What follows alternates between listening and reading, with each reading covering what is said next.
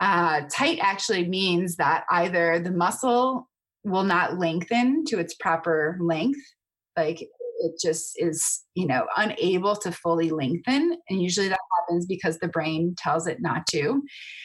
Um, or there's actual contraction inside the muscle itself, a part of the muscle that's contracted.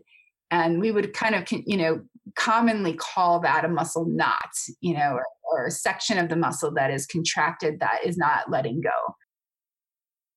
That was Christine Koth, physical therapist and author of Tight Hip, Twisted Core The Key to Unresolved Pain. Today we're talking about muscle knots.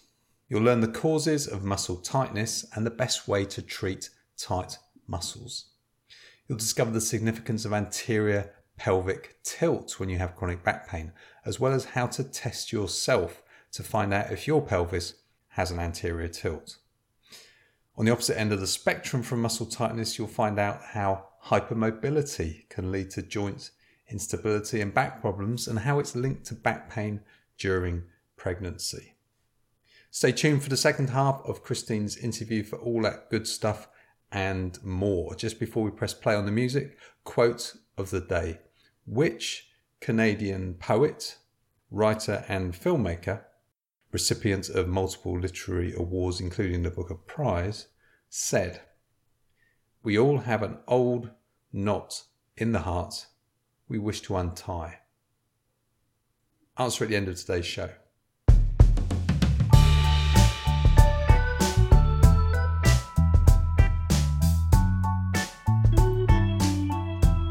Joining me for episode 42 of the Back Pain Liberation podcast. My name's Ian Barker, here to help you find your way out of chronic back pain. So, this is the second part of the interview with Christine Koth. Today, we talk about muscle knots and how to treat tight muscles, pregnancy back pain and how that's linked to hypermobility joint pain, as well as anterior pelvic tilt. What is it and how to test whether you have it? Just a reminder quote of the day which Canadian poet, writer, and filmmaker, recipient of multiple literary awards, including the Booker Prize, said, We all have an old knot in the heart that we wish to untie. Answer at the end of today's show. So let's get straight back to the interview with Christine now. And you talk about um, people often say that they they feel tight or they say I'm so tight, but then you you kind of imply that's not always an accurate description uh, of what what people are actually going through tightness in the muscle. Right. Yeah. This is something I've discovered as a physical therapist over the years. You know, people are like, oh, I need to, can you teach me a stretch? Because I, I feel so tight in my shoulder or I feel so yeah. tight in my hip or something. And and this word is something that's used for a lot of different reasons that aren't necessarily accurate. And you yeah. know, I chose to put this in the book because I'm talking a lot about what a tight hip is. Yeah. I wanted to be really clear what it means to be tight. You know, yeah. tight does not mean pinched. It does not mean pain. It does not mean um, you know, that you feel a stress a stretching sensation uh, tight actually means that either the muscle will not lengthen to its proper length like yeah. it just is you know unable to fully lengthen and usually yeah. that happens because the brain tells it not to yeah um or there's actual contraction inside the muscle itself a part of the muscle that's contracted and we would kind of you know commonly call that a muscle knot you know yeah. or a section of the muscle that is contracted that is not letting go yeah so those two are really the you know the proper definitions for what it means to be tight and when i talk about the hip being tight and the iliacus being tight in particular that's what i'm referring to is having yeah. muscle tension that is not not letting go I, okay. I, I, use the example when I'm working with clients and I lie them down on the table, you know, so they're completely relaxed. They have yeah. nothing else to do except just lie there. Yeah. And in that position, there's no muscle that should be working. Yeah. You know, but if I go and I touch the iliacus, for example, or the quad, for example, and there's yeah. tension in that muscle, yeah, that's tightness. Yeah. Yeah, makes sense.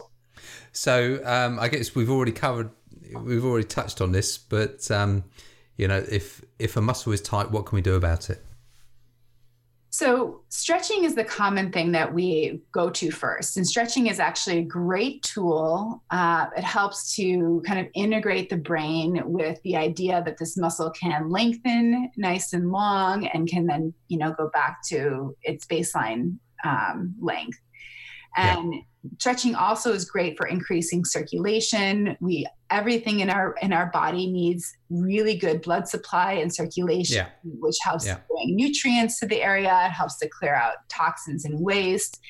Um, you know so it's a really great tool. Also really great for um, when you have created you know like if you really worked out hard and you want your healing of that muscle to, to occur in a proper way stretching helps the muscle fibers to orientate in the proper direction so that those muscle fibers can be the most effective as they rebuild themselves.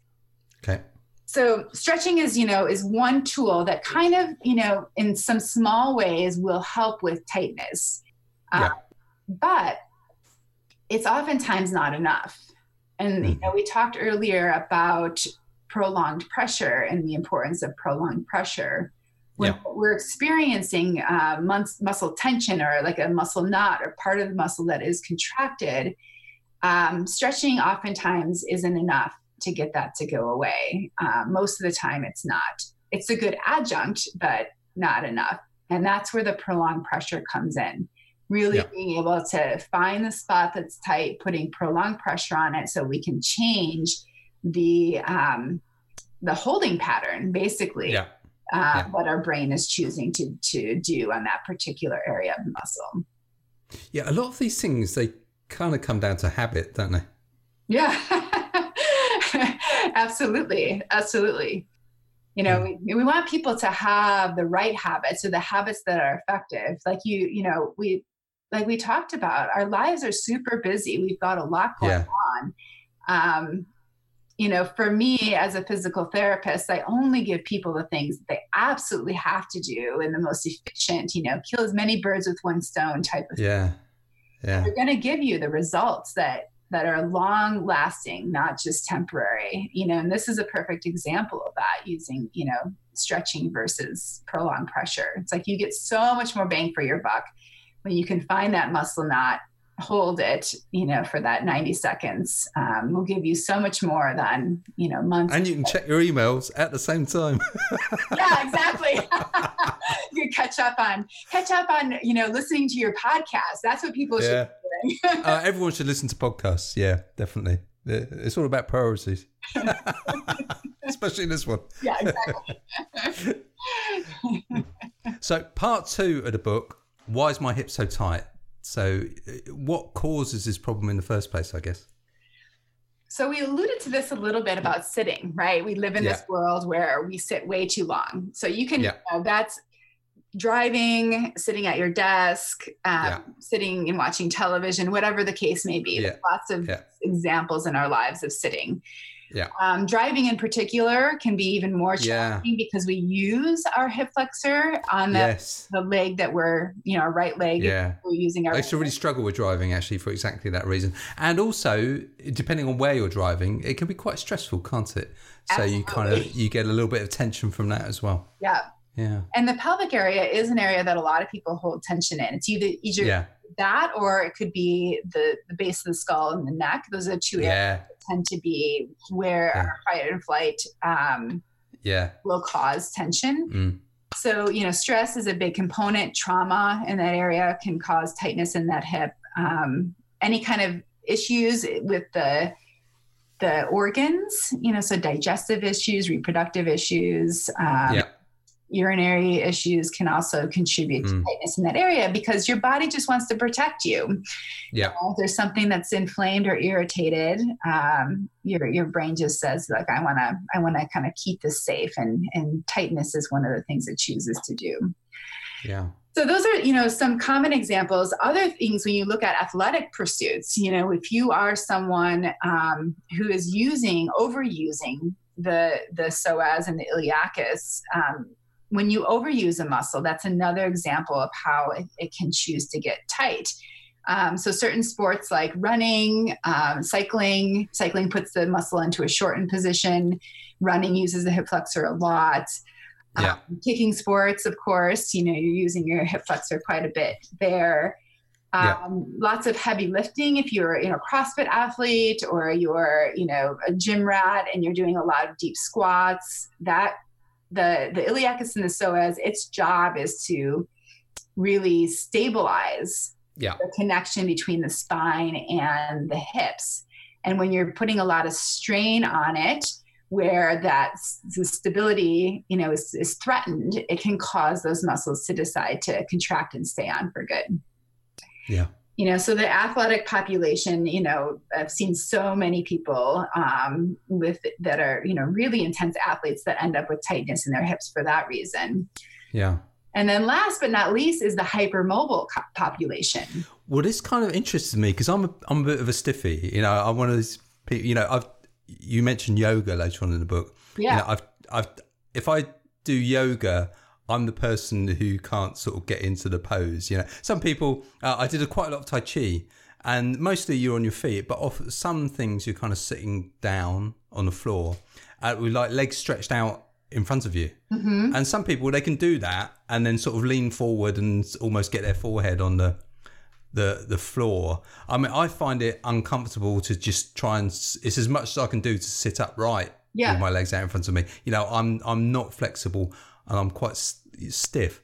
So it was kind of interesting to me to read your book from someone who's com- completely uh, you know coming from the completely opposite sort of end of the spectrum because mm-hmm. I understand you're you're a very flexible sort of almost hypermobile so yeah. you your your issues, if anything, would come from like the other the other side, as it were. Exactly, exactly. Well, you know, we're all. I the ideal situation is that we're in balance. You know? Yeah. So so for you, doing more stretching and more flexibility yeah. activities is going to bring you into better balance you know yeah. where your where your stability and your mobility are in balance because you probably have more stability than you do mobility. Yes. Um, whereas someone who is the person who can bring their forehead to the floor when they're yeah. you know, in a forward fold, they need more stability. They do yeah. not need more stretching at all. Yeah. what I didn't really get, uh, and you can maybe explain to me now, is if someone's hypermobile like that, mm-hmm. h- how is it that they're also tight in the iliacus. I know, isn't it? Isn't it an amazing oxymoron? yeah. so it's such a mystery, and it, it's so common. So, um, so people can. There's a difference between being able to lengthen a muscle and yeah. whether or not at rest the muscle's holding tension. Yeah. So using the using the hip flexors, the iliacus and the psoas as an example, it, you could go into a really deep lunge lunge pose and really be, you know, quote stretching the iliacus and psoas. And maybe even deep into that lunge pose, you don't even feel a stretch. This is how a lot of people who are very mobile can be. Yeah. Um, so their range of motion is really good. You know, the mm. muscle is able to lengthen really long. Yeah. Mm-hmm. But then if that same person lies down on their mat in savasana and you know someone were to come up to them and touch that iliacus or psoas, there would be muscle knots in that muscle and there would be tension in that muscle. That's interesting. Yeah. So there's, you know, just because you can stretch along, you know, through a decent range of motion does not mean that you don't aren't holding tension in the muscle. Okay. And this is the thing that a lot of yogis and dancers and, and people who are, you know, gymnasts, people who are very mobile, um, end up um, experiencing because yeah. what happens is when when you're good at something right like if you are just naturally someone who's flexible yeah. you're going to tend to sign up for yoga classes or yes. become a dancer yeah. or ballet dancer yeah. or something like that um, and those professions or those activities end up creating you know more and more flexibility you're always working yes. deeper into your splits yeah. or, you know yeah i understand yeah and that creates more and more instability you know and pretty soon yeah. you're not just stretching muscles you're stretching ligaments and you're stretching joint capsules and you're, uh, you're creating yeah. more and more looseness to your body Yes. So then the iliacus and the psoas, you know, because their job is to hold the top half of your body and the bottom half of your body together, those muscles are going to say, okay, we have a really tough job to do. We need a, you know, this body keeps getting more and more mobile. We have to get more and more tight to hold it together. And that. So they're compensating for the excess uh, mobility yeah, elsewhere. Exactly. Yeah. So yeah, then you have this underlying tension that's going, you know, that's there, and it's it's it's um, you know, every day as you're moving and walking and just doing normal things, it's pulling on you and tugging on you, and then people end up with back pain or tailbone pain or knee pain or yeah. whatever the case may be. Yeah, yeah, that makes sense. And you mentioned um, pregnancy. Uh, that obviously has effects on on the body and um, joints tend to sort of relax a little bit more, so it's kind of ties into the to a similar sort of idea, I suppose. Yes, the hypermobile um, body is you know anyone who has had a child who's carried a child. Um, your body releases relaxin, which causes the, the pelvis to become more mobile. Uh, you know, this is part of what allows us to to give birth to a, a child. Um, and because of that, that creates an instability and similarly causes tightness in that iliacus and psoas as it tries to stabilize. It's very common for, for women who are pregnant to have tailbone problems, SI joint problems, low back problems. I didn't uh, know that. Oh, well, obviously I knew about back pain, but I didn't know particularly um, SI joint problems and uh, tailbone problems. Yeah, very common. And then those things oftentimes persist after they have the child because that weakness has been developed and those muscles have you know kind of been yeah. traumatized. Yes. Yeah. Yeah. Well chronic pain is this kind of strange beast isn't it? Uh, it it kind of commits itself to memory in some way doesn't it? Yeah there's definitely the neurological you know effects of of having any kind of instance even if it's an injury that was caused by some sort of trauma or something that accumulates over time um, you know, this is the neuroscience behind yeah. how our brain is connected to our muscles and our perception yeah. of pain. Uh, yeah. You know, so so ultimately, we want you know the way to one of the ways to get out of pain is to really understand why why it's happening in the first place, and to give our brains a really clear understanding you know of what to do and why it's there and how to move forward so that the fear that we're holding on into you know in the reptilian parts of our brain can, can yeah. simmer down a bit. Yeah. Yeah. Makes total sense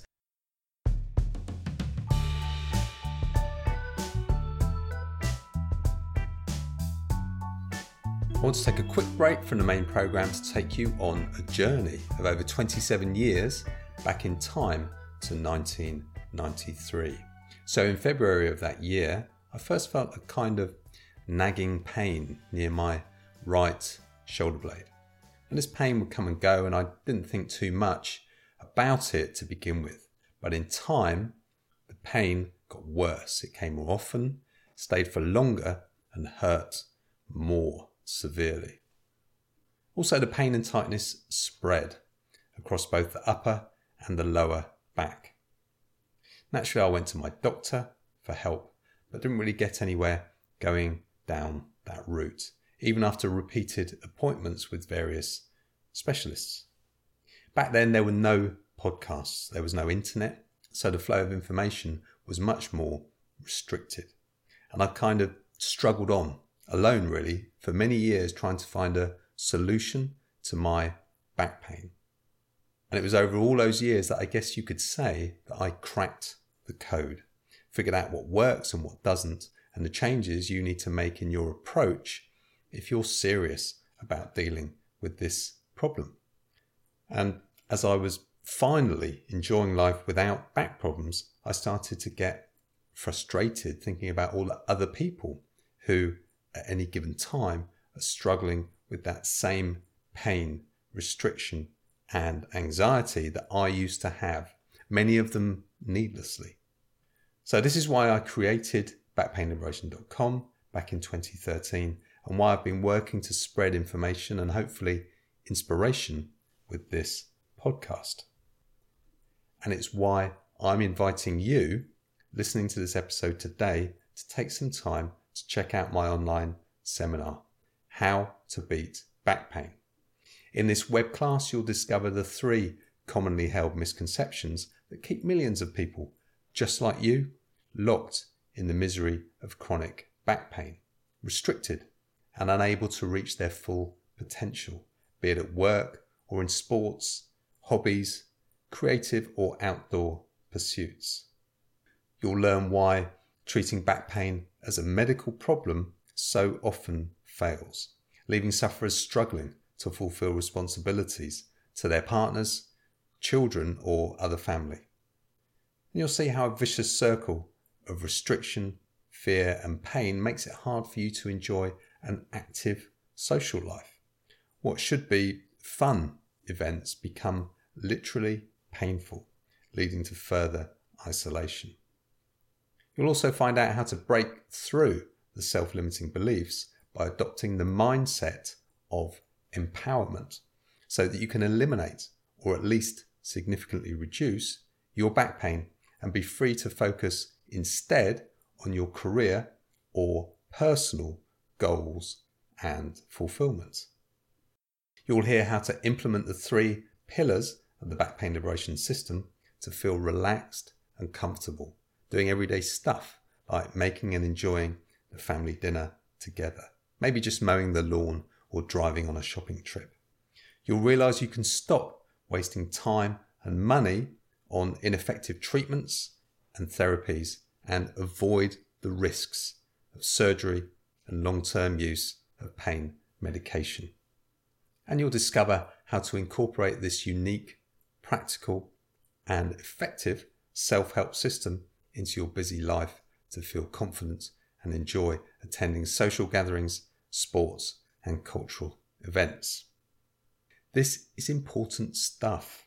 If you're serious about wanting a solution to your back pain, then you have to make the process of finding and implementing that solution a priority. I recommend that you set aside some time where you can focus your full attention on the webinar.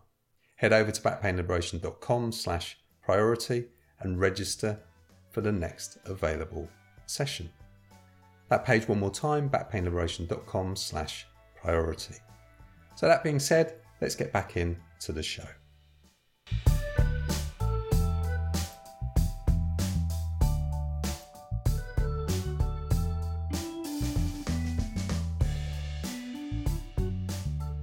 So, part three of the book, A Tight Hip Twists the Core. And you talk about, well, we sort of mentioned a little bit earlier, but everything's everything being connected. Correct. Yes. So when that iliacus is tight, or the psoas, or both, um, that tension pulls on the pelvic bone where it's side that it's tight um, and it causes what what could be called an anterior rotation or a forward rotation of that side of the pelvis relative to the other side or relative to the tailbone. Yeah. That forward rotation puts strain where the tailbone meets the pelvis. It yeah. also causes a rotation in the spine and compression and shortening of the muscles on that side of the spine yeah. Um, which can irritate any underlying disc issue or facet joint issue or nerve issue, muscle issue mm. that's happening in the spine. Can even work its way up to contribute to scoliosis and um, you know shoulder imbalances and even, yeah. neck and headache things. Yeah. And then that that that same rotation in the pelvis um, changes really the orientation of how the ball fits into the socket in the hip because the Yeah. socket of the hip is a part of the pelvic bone. Yeah. And when that socket is not fitting well into the hip joint, that can be, a, you know, create a predisposition for the hip joint rubbing the wrong way, you know, for Yeah. arthritis developing in the hip, for labrum problems, um, snapping hip, pinching in the hip, um, groin problems. All of those can be origination originated from that rotation of the pelvis. And then that just do, working its way down. yeah. And it, are you saying that it tends to be on one side, or is it more pronounced on one side? How does it work? You know, it's actually if you if you end up having tightness in both of your iliacus equally, you're better off. Yeah. Well, I can imagine that. Yeah. Yeah, Um, it's symmetrical. the hip, the pelvis being rotated forwards is obviously not good, but for it to be sort of rotated forwards just on one side and com- completely out of sort of balance in that plane as well, right. would, it would be worse, wouldn't it? Yeah, and that's where you get the twisting. You know, the the Yeah, exactly. core. Yeah. Yeah. And, uh, you know, in my practice, I have seen maybe one or two people that have symmetrical tightness, but most people have tightness on one side versus the other. Yeah. Yeah. Isn't that strange? It is really strange. And actually, it's interesting. And I don't know um, if it's a geographical thing or not, but many people, most people have tightness on the right side versus the left side. Um, Really? which I don't really, you know, I, I'd love to figure out. It's like a, it's like a question I've been asking for my whole career, why that is. I want to know why. Um, Well, most people, the dominant leg is the right leg, isn't it? As is with most people, the right hand, the dominant hand. right. Well, there has been, um, there was one study that was done because there's been more right hip replacements than left Really? replacements. Yeah. And there was one study that that looked at whether it was handedness, whether people who are right-footed, you know, had a higher chance of having a right hip replacement versus left-footed, um, and they Okay. they did not find a correlation Okay. in that study. You know, but I think there's a lot more research to be done, and I I kind of feel like if we could answer that question. Um, you know that maybe there's a there's an answer to why hip replacements are so prevalent in our in our society because it's you know there's a high percentage of people that will end up having a hip replacement in their lifetime Well, it's become pretty much uh, a straightforward standard procedure these days, isn't it? Hip replacement. It I don't is. think it's like a really big deal anymore. right It's in, get it done and out, and off you go. You're done. right right but my my thing is like why do we you know why do we even have to have surgery in the first place you know what Yeah. are we doing in our lives that are creating you know yeah, that problem absolutely. Yeah. E- Even though that operation's been perfected and has been done, you know, countless times. Of course, it would be better if we didn't have to do it. you Exactly. know, if, we, if we could figure out, okay, what's what's going wrong here?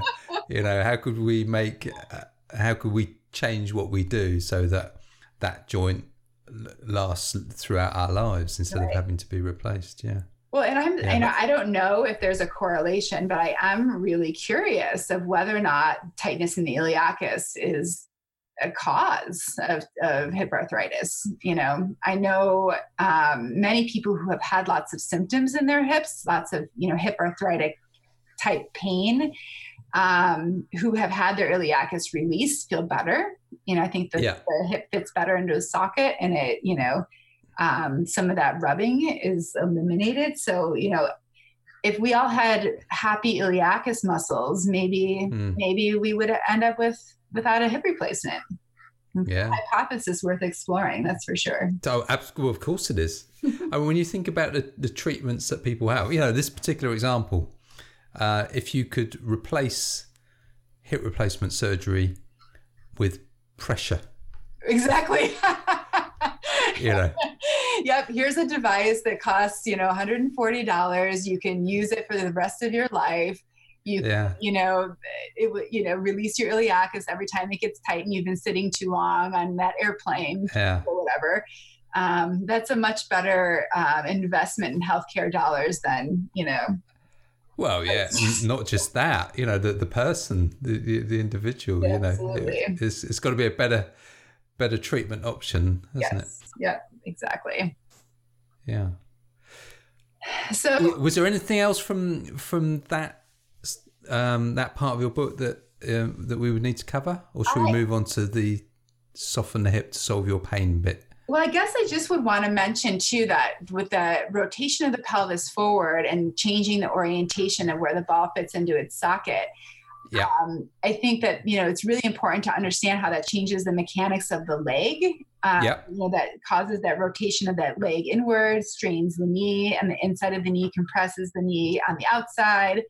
Um, also causes yeah. more pronation, more flat foot on that side and also yeah. can lead to more bunion on that side as okay. well. Okay, yeah. Bunion, this is where the toe kind of points in, isn't it? Exactly, yeah. The big toe points into the other toes, yeah. Yeah, so, um, you know, really, you may not know that your hip tightness is causing yeah. one of these things. Maybe your symptom is plantar fasciitis or knee pain. Yeah.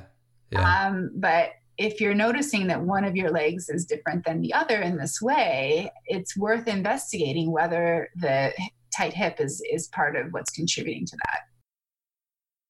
Well, it certainly is, isn't it? Yeah, that's a kind of if you were to have one or more of those problems, that would um, yeah, be a bit of a health disaster, wouldn't it? That you could perhaps fix fairly easily. Exactly. Yeah. And this is what I've seen in my practice, and this is why I ended up writing this book because there's this pattern that just continued to show show itself. People come yeah. in, they've been they've tried all these different practitioners, they've done all these yeah. things. Nothing has worked. And yeah. you know, when I assess them, they're like, okay, their quad strength is good. Their their core, they've been working on their core. They've been, you know, going to the chiropractor they've been you know doing their physical therapy exercises and all, you know all these ducks are in a row except they're still having pain. Yeah. What is missing? And you know these people who have done everything yeah. as eh, so many times have come to me and, and found that you know really it's the missing link has been iliacus yeah. So you um you have a quiz uh in the book whereby uh, the reader can decide whether they actually do have a tight iliacus. Mm-hmm. Uh, although it seems fairly complicated, I'm, I'm, not sure. I'm not sure it's something we could. So, can we give an overview of it now, or, or is it is it something you'd have to read in a book? Well, there there's certain signs that are that are um, commonly associated with tightness in the iliacus, and I'll just give a couple examples. Um, Please do. Yeah, great you know so for example if you are lying on your back and you bring your knee up to your chest and you feel a little bit of a pinch inside your groin or in your hip um, yeah. that is a sign that your pelvis is possibly rotated especially if you feel it on one side and not the other okay um, another example would be um, if you are lying on your back and you have one leg up in the air and you go to lower it down to the ground and you feel pop or a click in your hip. Oftentimes yeah. that is a is an indication that there's tension in that muscle as it's flipping over the bone or the orientation of the hip joint is um, is um, creating that pop. Okay. Yeah. That's another kind of test that you can do. Um, some of the symptoms that we mentioned you know earlier when we were talking about what happens when the pelvis gets rotated whether you have um, SI joint pain on one side, you have low back pain on one side, knee pain, bottom of the foot pain, bunion, um, knee pain. All of those things um, are indications of possibly yeah. the hip is possibly involved. Um, you know, another thing that, that sometimes isn't super easy to find figure out in yourself, but um, if you have a practitioner to look at when you go from lying down to sitting up, if one leg gets shorter, when okay. you go from lying down to sitting up, um, that is an indication. It's a very strong indication of a of a of an anterior rotation, which would be caused by tight ilia. Yeah, that makes sense. Yeah, that would be quite hard to spot in yourself, wouldn't it? Yeah. Yeah, you can if it's pretty if it's a drastic um, imbalance, you can see it. You know, you see Yeah. Okay. where one leg gets shorter. Um, but oftentimes you need someone kind of looking at your Yeah. feet. Yeah. like You right get your head's your- in the wrong place, really, isn't it? yeah. Yeah. So these are all, you know, examples um, of, of things that would be indicators that potentially this is a, a problem Yeah. for you. Um, yeah. Groin pain when you know, or like maybe when you are sitting for a long period of time and you go to sit up, stand up, and you feel it a little bit in your hip. You have to take a few steps before you feel um, Yeah. normal. That's another indicator. Yeah, that makes sense. Yeah. Yeah. And um, so, having done the quiz and um, decided, okay, yeah, I think I do have a, a tight iliacus.